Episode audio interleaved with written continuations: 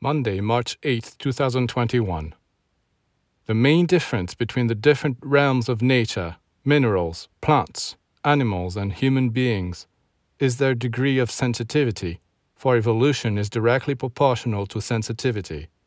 Plants are more sensitive than stones, animals are more sensitive than plants, and human beings are more sensitive than animals.